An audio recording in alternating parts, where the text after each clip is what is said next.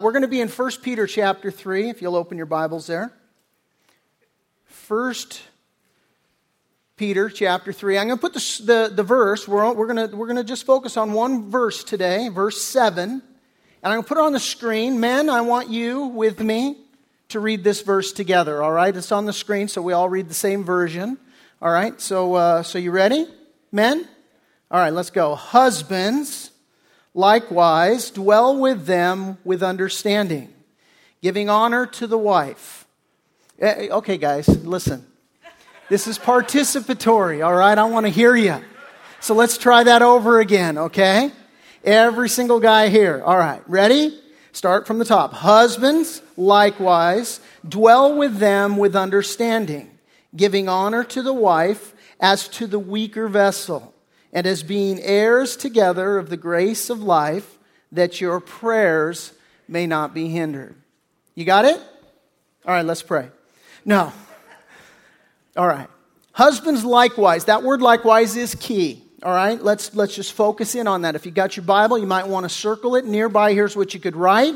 You could write in the same way. That's what it means. It's the Greek word homo, homeos, and it means in the same way. This is important. Here's what Peter's doing here in this section of his epistle, his letter. He's, he's basically touching in this section uh, on the, the, the very touchy subject of submission. Okay? And, and he has talked about submission to government. He's talked about submission to masters. In our modern day context, we would equate that to submitting to your boss at work. He's talked about wives submitting to husbands. and so here, when he says husbands, likewise, what he's saying is, men, you got to submit too. See, we are people that I don't care what your station in life is, male or female, uh, you know, business owner or the most entry level employee, all of us have those that we have to submit to. And submit's a tricky word. Um, we were talking about this at our MOPS panel just the other day. We had our MOPS ministry, Mothers of Preschoolers, and we had all of our pastors there, and we were able to answer different questions that they had, and this issue of submission came up. Now, we so often hear of and talk about wives submit to your husbands, right? Bible says, as unto the Lord. Don't you guys, don't you just love that verse? Wives, submit unto your husbands as unto the Lord. Now, the word submit, the definition of it doesn't even begin to start until you disagree. A lot of people have a misconcept about this idea of submission. My idea of submission is, oh yeah, I totally believe in submission and, and all, and, and that's great. Uh, and, but, but I disagree with you. You know, and, and I, having a conversation with a wife one day in counseling, and she, she said, Yeah, I t- completely understand the biblical concept of submission. I'm in agreement to it, the whole bit. But, but she said, But Pastor Ted, I disagree with him. I said, Ding, ding, ding, ding, ding, ding, there, there. We're in the, now we're in the area of submission. Because, because up until that point, you're just doing what you want to do. You know, if I agree with you, then okay, great. There's no submission involved. So submission is when I'm faced with something that I don't necessarily agree with or that I don't want to do or whatever the case may be. Now I have to submit to that scenario. Now, we're not talking about the wives needing biblically to submit to their husbands today. We'll leave that for another day. Uh, but we're going to talk to you, husbands. You also have to submit. Um, Romans 13, 1, I'll throw it on the screen for you, says this Let every soul be subject to the governing authorities, for there's no authority except from God, and the authorities that exist are appointed by God. And so he says, Let every soul be subject. I mean, submission. That's the idea. And what God is saying here is that there is rank and, and order, and that everybody has to be subject to somebody.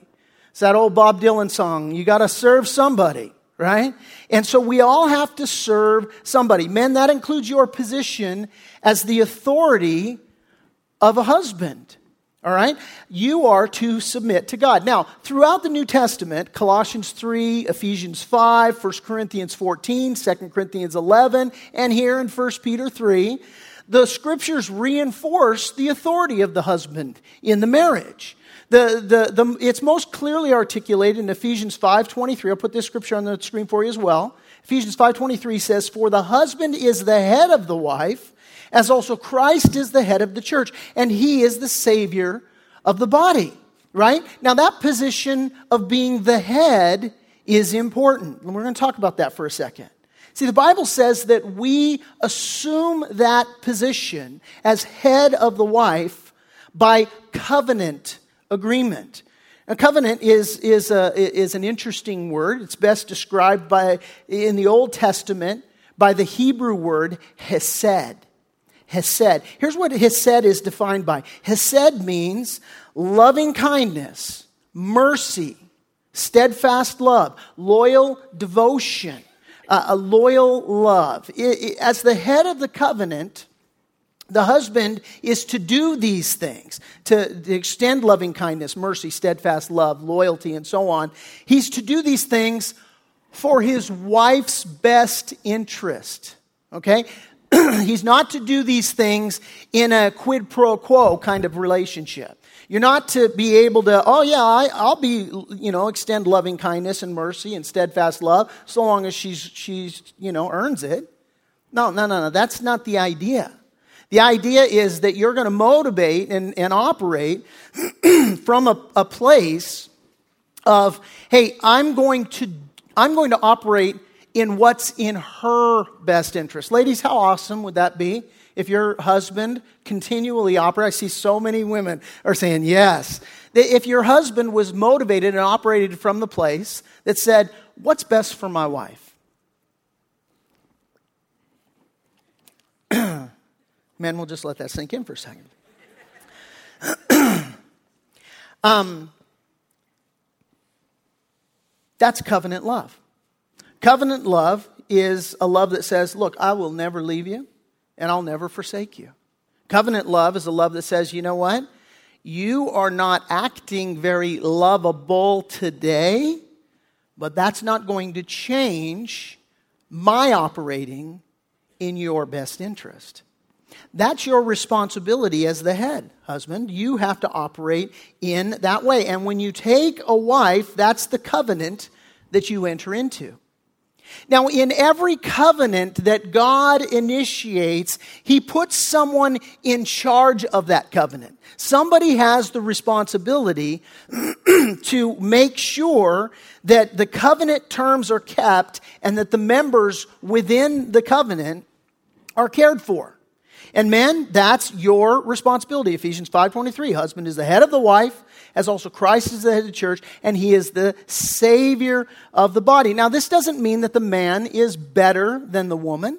Doesn't mean that he's superior to the woman. Here's what it means it means that God holds the man and the woman responsible, each individually, for their sin right? He holds you each responsible, but at the end of the day, he puts an additional burden on you, husbands, to make sure that the covenant terms are kept. So if you're here today and you're saying, my, my marriage is a train wreck, guess who God's going to call on the carpet for that train wreck? You, men. He's going to call you on the carpet. I'll give you an example. For this church, I have the responsibility to, to, to be the head of this church. I'm the senior pastor. So, so my responsibility is to make sure that this church operates in, in a healthy way. Now, now, because I'm the head, I get to decide pretty much what it is we're going to do and how it is that we're going to do it. Our policies, our procedures, and so on. I pretty much get the, the, the say in what we're going to do. But don't you know that I've got accountability? That, that if, if I don't do a good job of being the, the one who in this covenant makes sure that all the terms are, are, are kept and, and, and, and all, I'm the one that's going to get called on the carpet. See, I have to be submitted to the board and I have to be submitted to Jesus Christ.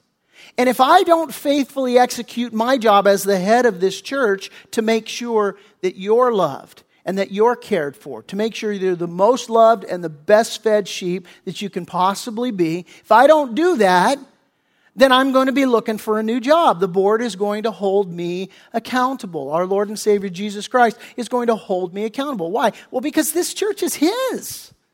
This church is owned by Jesus Christ. It's His church. Jesus said, I will build my church and the gates of hell will not prevail against it. And so, so that, that there's an, an example where, yeah, I'm the head, I have the responsibility, but if I don't keep my responsibility, God's going to call me on the carpet.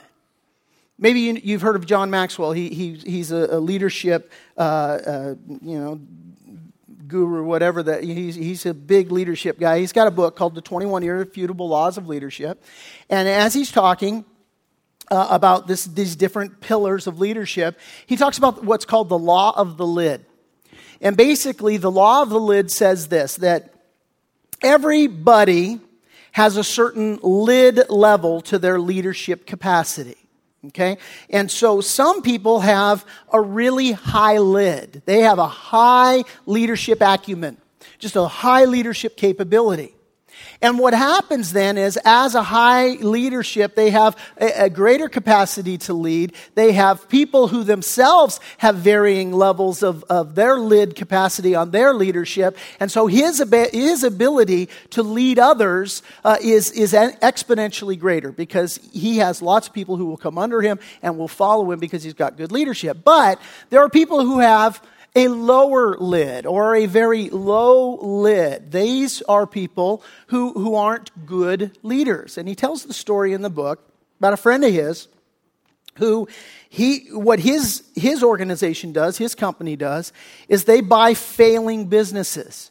And, and it's kind of like, you know, you, you, you, strip a car for parts. That's what they do. They buy a failing business, business and then they strip it apart. They either rebuild the business or they sell off chunks of it, depending on how big the business is. And, and he says, when they're rebuilding a business, there's one thing, universal truth, that they always do, and that is that they fire the leader. And he was shocked. He said, Well, wait a minute. You, you always fire the leader? He said, Absolutely, without exception. He said, Well, what if he's a good leader? He goes, If he was a good leader, I wouldn't be buying his business. So, so without exception, this is what they do. Now keep that in mind. Turn to Genesis chapter 3. And let's le- read a little account here about Adam and Eve in the garden. Genesis chapter 3, beginning in verse 1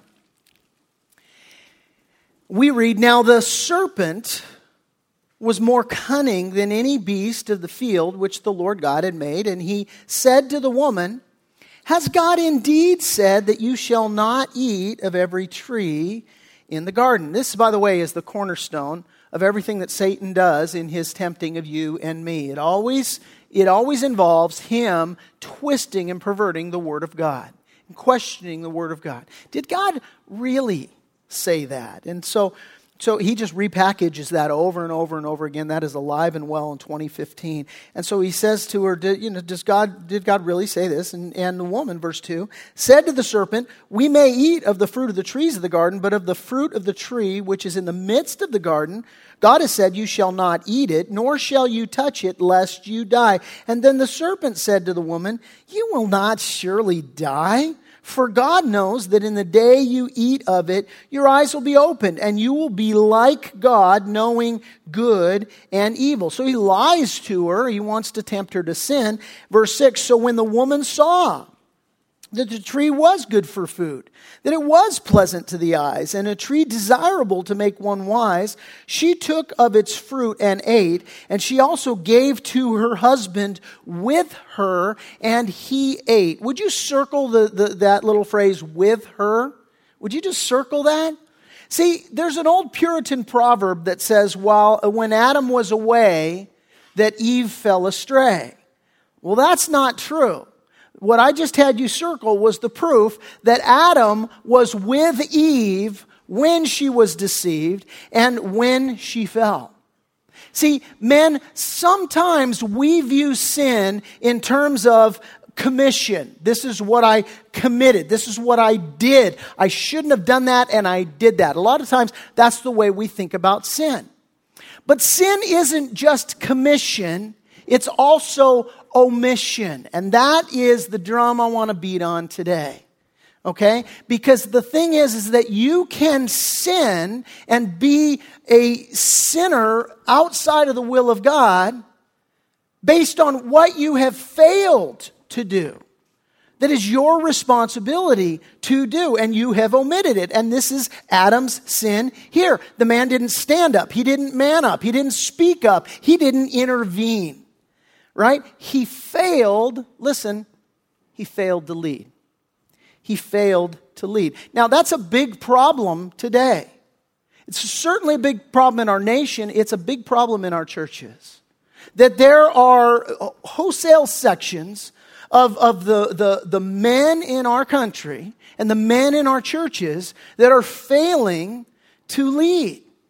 And, and this is not just a problem within the church. Now, I'm grateful, I'm so grateful that, that here at this church we have strong male leadership. And, I, and, and we've got a, we, our women's ministry is brilliant and firing on all, all cylinders, and they give us a run for our money.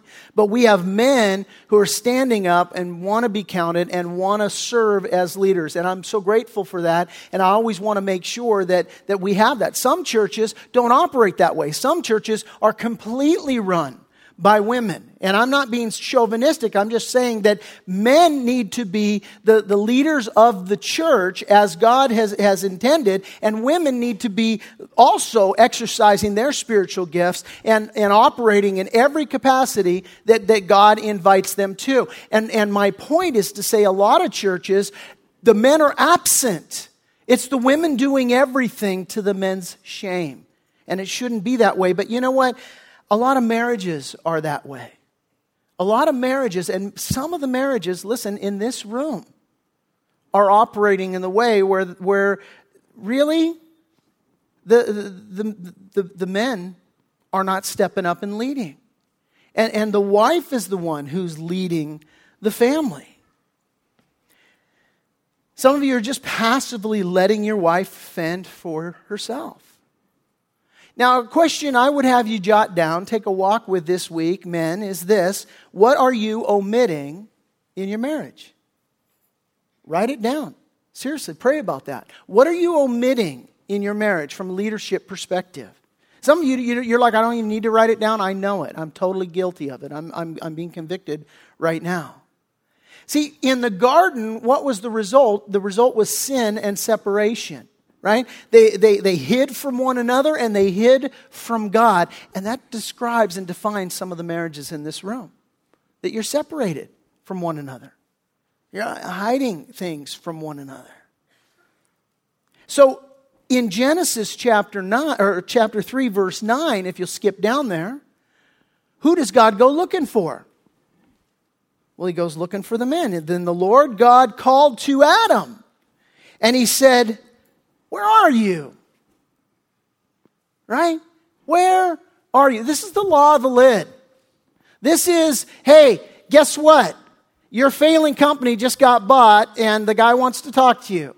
Hey, CEO, knock, knock. Who's there? Not you anymore, right? This is what's going on here. God says to the man, let's, where are you, buddy? What, you, you are absent right now from duty. You're completely derelict in your duty. On this Mother's Day, I want to ask you would God say that to you? Would God say to you, Where are you, man? Where, where have you been? What have you been doing? You, you think it's okay that your wife's the one who's saying to you all the time, Honey, come on, please, we got to go to church. Honey, come on, we got to get the kids ready. Honey, can we go to a Bible study? Baby, would, would you please pray for us? Hey, could you, could you lead the kids? Where are you? So back in 1 Peter, Peter says this in verse 7. He says, Husbands likewise must be submitted to the God. That's the idea. And then he says, Dwell with them with understanding. Dwell with them in understanding. So the idea here is that the role of the head of the marriage covenant, men, is yours. And because it's yours, now Peter's going to go on to address several key practices in leading our wives. Okay? So basically, he's just made, he's just made that point very clear. Look, everybody's got to submit. Men, you got to submit to God. He's made you the leader over your wife. But you got to do so submitted to God, understanding that you ain't King Farouk, that the universe doesn't revolve around you, but that you have a God given responsibility to lead. And so, so Peter makes that, hey, likewise, husbands, lead likewise, right, as the head of the marriage covenant. And now he says, and here's how you lead. And so he says here, dwell with them with understanding. Jot that down. The, my next three points are all about how do you operate as a husband? How do you operate as a leader? On this Mother's Day, see, because the thing is, and, and this is what got me here. This is why I thought, well, what, well, you know, do, am I going to do something special for Mother's Day? Yes, I am. And what is it going to be? Well, it's going to be 1 Peter 3 7. Okay, why? Well, because the, the, the deal is a lot of guys uh, are, are derelict in their duty and are not leading as they should. And what happens here is that Mother's Day comes along. And so one day a year, maybe, some of us blow even that. But, you know, it's, it's kind of like, you know, we, we, we, on Sunday morning, you know, we're, we're running down, like, oh, I got to get to the, to the grocery store real quick. Man, I'm going to grab some, some flowers in a cart you know, or whatever it is. And, and so on one day, we go, okay, well, you know what? Today's the day that I'm going to space, pay special attention to my wife. And what you're going to notice here is that the things Peter's talking about, they're every day. Every day should be Mother's Day in your marriage. Now, by the way, let me say this too. I, I, I realize probably 98% of our people are married, okay? Maybe, you know, 95% of the gals here are, are moms. For those of you that aren't, can I just simply say this is so critically important for you to, to really take heed to for several reasons. Not the least of which is that those of you who are single, you're, you, you want to get married someday. So, ladies, these, you want to be able to look for a man who's doing the things I'm going to talk about. So make that make your list, okay? And you men, you single men, and I'm looking right here primarily at our singles group. For, for you single men, you want to make sure that you're taking notes, that you go, okay, this is, this is who I'm going to be, okay? Because let me tell you, a, a, a, a godly woman is not looking for an Xbox champion, all right?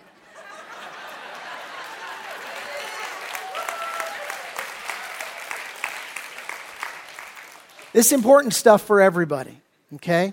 And so, so this is important that we know that, that we have this down, that we're like focusing on this. We want to make sure, okay. So Peter's moving and he's talking about, all right, look, you got to be the head. And if you're going to be the head, here's the things you're going to tune into. Okay? Here's how, here's how you're going to operate. And, and so he says, dwell with them with understanding. Now, the idea is that you're going to share your life together that you're going to share your life together. This speaks of a unity. This speaks of a, of a oneness. Here's the idea. The idea is that you're to live as true companions, you and, and your spouse. Okay? I'll illustrate it this way. Before, before I was married, I had a, room, a roommate. His name was Greg. Cool guy. We got along great. We lived in a two bedroom apartment, and, you know, we got our mail at the same address. Uh, we shared the same refrigerator. We had one bathroom in the apartment that we had to share. Uh, you know, sometimes we would hang out together. A lot of times we wouldn't. We each had our own cars. We each paid our own bills. You, you see where I'm going with this, right? Great guy. We were cool. We lived together. But, you know, he basically, he did his thing and I did my thing. All right? And, uh, you know, we, I had a different set of friends. He had a different set of friends. When it came time to pay the rent, it was like, hey, dude, where's your, your half of the rent kind of deal. And, and this was our relationship. And then I met Brenda. And uh, we got married, and I moved her into the apartment and kicked Greg out, right? Which was kind of jacked up because it was his apartment before we got married. but now I'm sharing the apartment with someone else. Now, if the relationship continued like my relationship with Greg, there'd be a problem, wouldn't there? Why? Because there's not a unity, there's not a oneness, there's not a closeness, there's not a connectivity. And you know what? Some marriages today operate like my relationship with Greg. It's like, you know what? We each keep our own checkbook and we each, you know, just do our own thing and, you know, we're just, we just sort of occupy the same space. But, but there's really, there, there, there, there, there's not, there's not a deeper connection there. You know, and, and, and the idea is that when I brought Brenda into my home as my wife, well, now we're sharing our entire life okay? And, and, this is dwell with them with understanding. The idea is you're going to invest in the relationship, you're going to give the relationship priority, you're going to talk about your hopes and your dreams. And would you notice that Peter says we're to do that with understanding? Again, you might want to circle that word understanding. Nearby, uh, you could write intimate knowledge. That's the idea. It's the Greek word ginosko. It speaks of an intimate knowledge. It, it, it, literally means seeking to know, making an inquiry, making an investigation. Okay? This is the intimate knowledge. Now, this means a couple of different things, and here's what it means primarily. Okay? Dwelling with one, with one another with understanding. Primarily, what it means is that you understand the scriptures. That's primarily what this means. So when you dwell with your wife with understanding, it means that you have a, a, a, working knowledge of the Word of God. Why is that important? Because you're the head, you're the leader. And the Bible says you're supposed to be the head of the wife as Christ is the head of the church. Not just you're supposed to be, the Bible says you are the head of the wife as Christ is the head of the church. Now, that's the primary re- meaning. I'm going to come right back to that. The secondary meaning, in terms of dwelling with your wife with understanding, not just that you understand the scriptures, but that you understand her. That, that, that you, you, you know the ABCs of how your wife ticks, right? You know what her, her needs are, what her wants are, what her fears are. And can I tell you, and this marries the first point with the second point, knowing that, that you know the Word of God in an intimate way and that you know your wife in an intimate way, what you need to understand is that one of your wife's greatest fears, one of your wife's greatest struggles is submitting to your sorry butt. Okay? Seriously, it really, truly is. Why? Because she has to give herself to you and follow your lead, and you could drive right into a ditch you could drive your family right off a cliff. And so you, your wife has a difficult thing. Now, and that's part of the curse that she, she deals with is that she, she wants, every woman is an enigma wrapped in a riddle because they, they want, they want to have somebody that they can trust themselves to. They want to have somebody who will lead them, but the sinful part of them wants to tell them how to lead them. And this is where the sinful struggle comes into play. And so the thing is, is dwelling with your wife with understanding means that you got to understand that having to submit to you is a really scary thing. And I would illustrate it this way. What if you had to submit to somebody who was just like you? Yeah, it got pretty quiet in here all of a sudden. So, so men, you need to understand that it's hard for your wife to submit.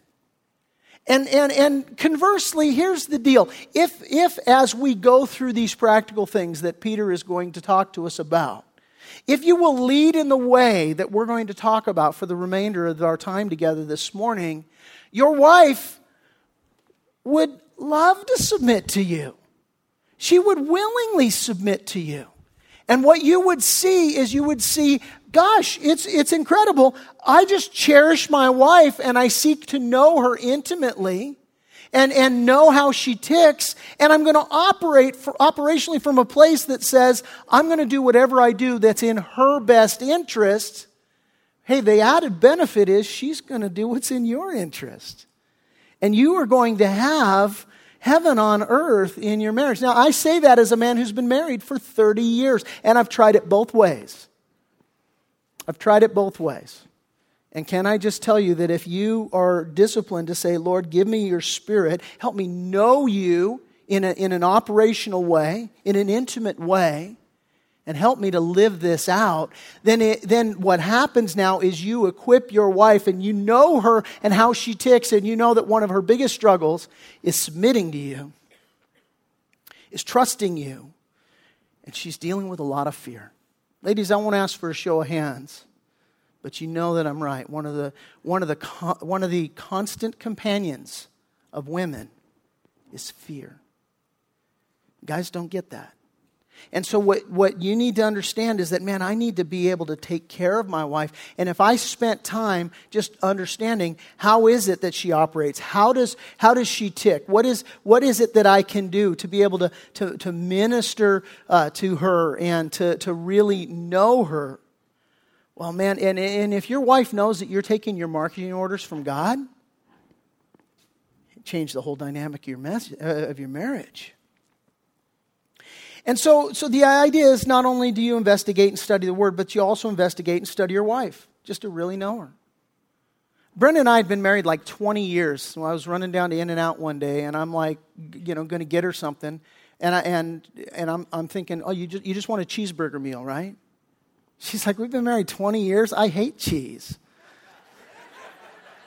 oh, hamburgers. I got it. It took me 20 years to figure that out. Now, that's a, that's a stupid example but it's important. It's, some gal uh, posted a while back on Facebook. She said, It's sweet when someone knows every single detail about you, not because you have to constantly remind them, but because they pay attention. Guys, pay attention. now, you need to help her to submit to you, and by, do, by doing that, you got to be somebody that she can respect. Turn to, to Ephesians chapter 5, if you would. Just over to the left a little bit.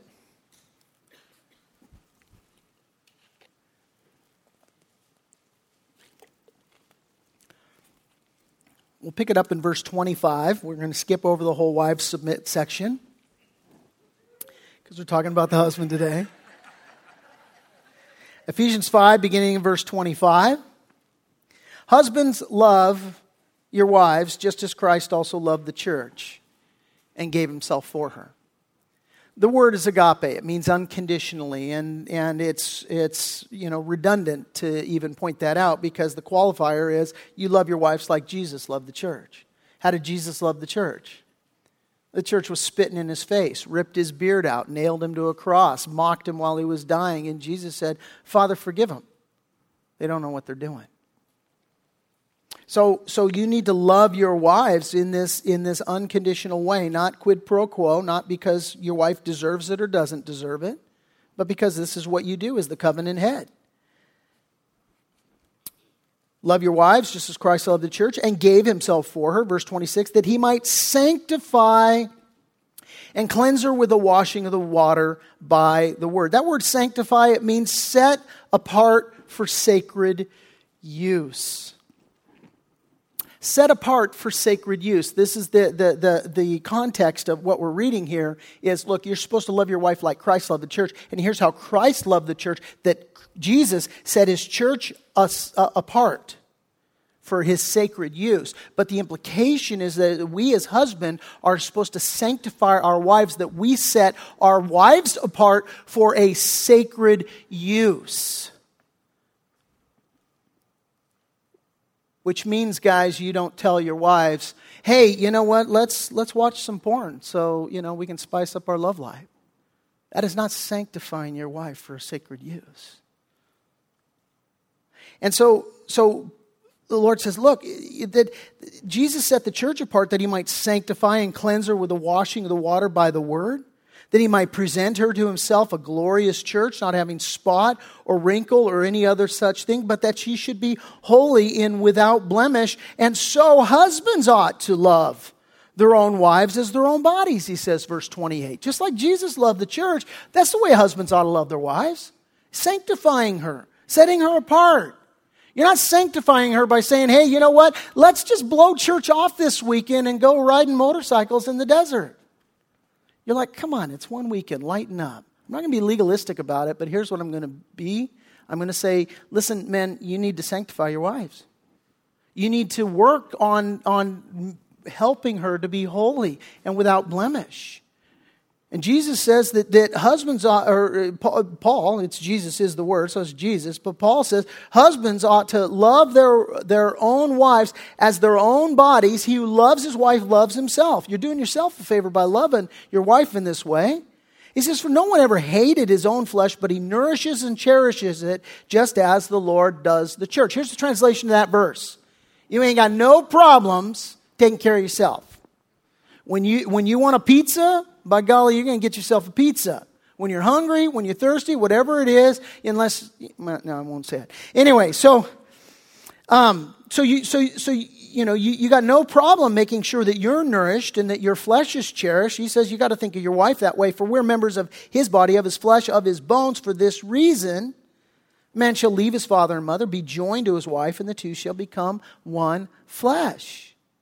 This is a great mystery, but I speak concerning Christ and the church. Nevertheless, verse 33 let each one of you in particular so love his own wife as himself, and let the wife see that she respects her husband. Now, ladies, just so you know, for men, respect is love. They are synonymous terms for a man.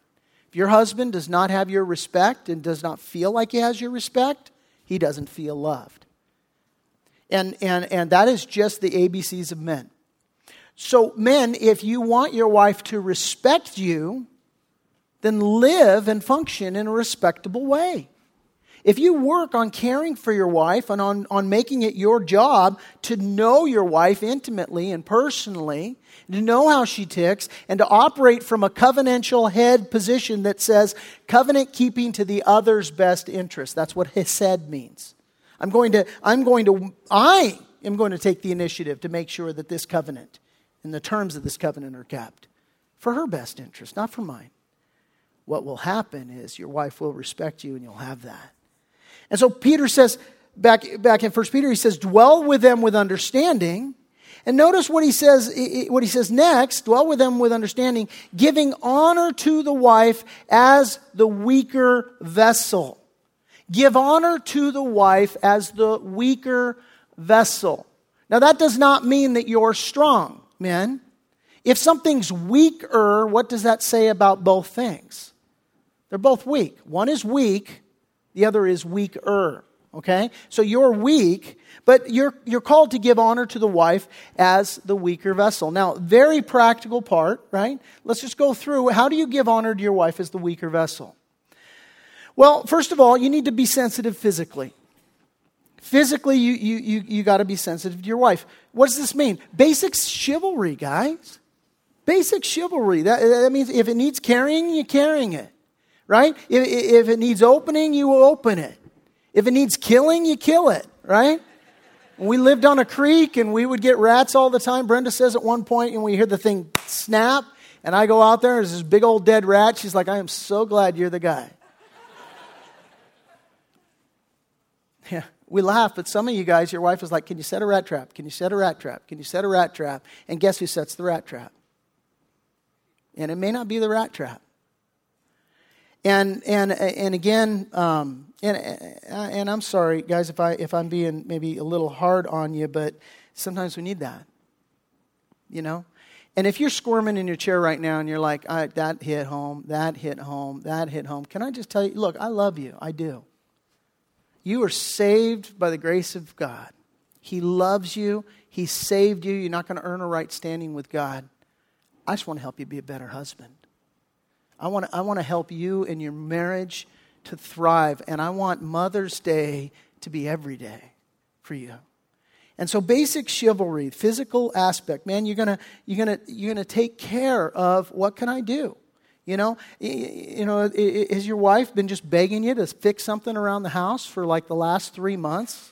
Can you please fix this? Can you please fix this? Can you please fix this? Well, fix the darn thing for crying out loud. Because, because you feed and nourish your own flesh.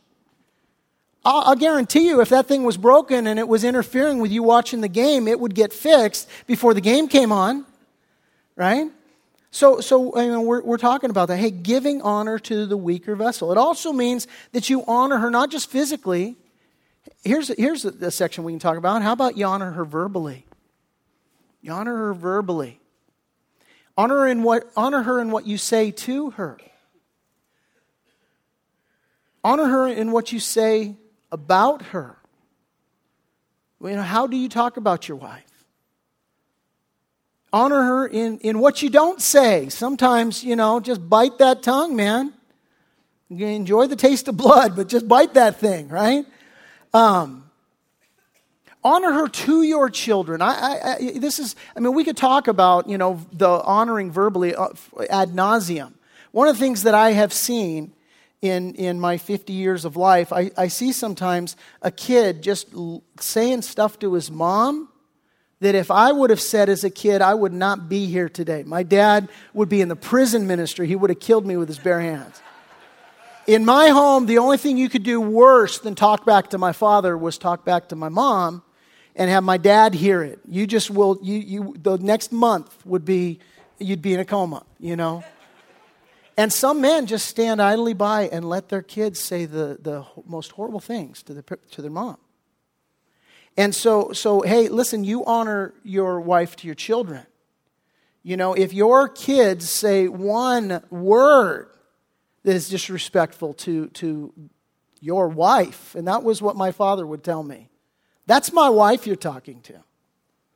You know, and, and man, that is so critically important. So it means you honor her physically. It means you honor her verbally when you're, when you're giving honor to the weaker vessel. It means you honor her emotionally. When, it, when he says giving, he says they're uh, giving honor to the wife. That word wife in the Greek, it, it literally means the feminine one. The feminine one. And listen, guys, your wife is not a dude, okay? She's a feminine one. She thinks different than you. She operates different than you. Guys, we, we, we, we operate completely differently. And I, I can have a best friend that our relationship is brilliant. And if I treat my wife in the same way, there is not that emotional connection. And, and so you, your wife, listen, she needs intimacy, okay? And intimacy is not spelled S E X, it's spelled into me see. There you go. Intimacy. Into me see. Ladies, back me up on this. Am I right? Am I on the right track here, ladies? Okay. Your wife wants you to see into her. And so, so the idea is an emotional connection. The, the, the, idea is that she wants you to know her. She wants to know you. She wants you to open up. She wants you to listen. And what this means is you're going to have times, and especially like my wife, if you're married to a gal like my wife, for her, it's all about quality time, man. I mean, there, there are different love languages that people speak. For my wife, quality, there's one. It's quality time. Everything else pales in comparison. So that means no television, no phone, no Facebook. That means, you know, we're, we're having FaceTime, you know?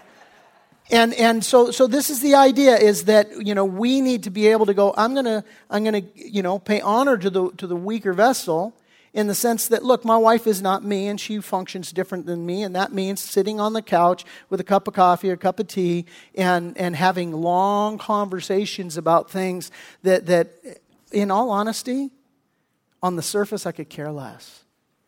Let's just be honest. I could, some of the stuff we talk about, I'm like, do I, do I have any interest in this?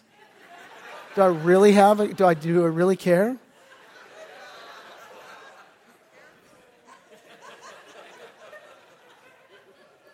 I tell you guys the truth. Okay? Tell my wife the truth. So, so, so, you know, but here's why I do care because it matters to her. And the thing is, is that if I will listen and I'll, and I'll, li- and I'll pay attention and I'll begin to care, something happened this week. Um, it kind of fits, and I don't have time to tell the story, but I'll tell it anyway. So, our brother, our brother Lee passed away last Sunday and we did his memorial on Thursday. It was fast. And I, and I, I was putting together his memorial, meeting with Sherry and meeting with his boy Jacory and going through everything and just hearing everybody talk about Lee. And, and you know, Lee was invited to be one of our deacons. I mean, I, I, I, I knew the guy. but I didn't know him like I knew him after I put his memorial together. And I came away from the experience going, God, I wish I would have known him better. I wish we would have spent more time. And my wife pointed out, she says, You know, I've heard you say that before. And, and you know, you need to be able to take maybe the, that extra minute and to be able to, to connect with people, you know, because so often it's like we just get caught up in the busyness of life. And, um, and how tragic if that's happening in our marriages, you know? And so we really need to connect emotionally. Paying honor to the weaker vessel also means financially.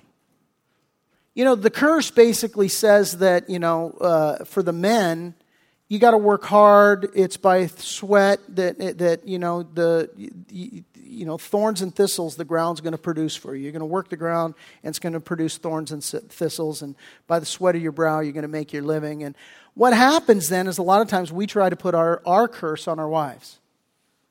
And, and so don't put your curse on her. Um, if your wife works and you guys choose for her to work and she wants a career and that's what works for your family, praise God. But you know, uh, Titus 2 says that women should be homeward in orientation, and that's not, I'm not, I'm not saying barefoot and pregnant. I'm just simply saying that some guys go, we can't afford for you to stay home. And really, the gal wants to stay home, be a wife and a mom.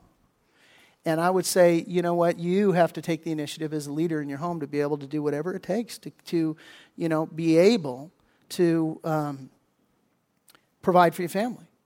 Even if that means, okay, I'm going to lead and we're going to live in a different financial, you know, reality. We're going to make some sacrifices financially. Again, I don't have time to talk about this, so I'll just simply say this. What I, what I wish, I wish I knew it when I was 20. I wish I knew what I know now at 50. Because what happened is I, I tried so hard to please my wife that a lot of times I just let her get into the driver's seat because I wanted to make her happy. And I wish what she most needed was for me sometimes to lovingly say, Sweetheart, we can't afford that. And I'm going to lead. And this is, this is what's going to happen. And so we can't afford that because I want what's best for you. And, and, and so, you know, my advice to 20 year olds is uh, be a bold leader. Not a, hey, be quiet when I want your opinion, I'll give it to you kind of leader but a leader who, who does all the things I've been talking about and who leads. Lead practically. Give honor to the, to the weaker vessel practically. What does that mean? Well, is your house falling apart? Is she driving on bald tires? Is your life a disorganized mess?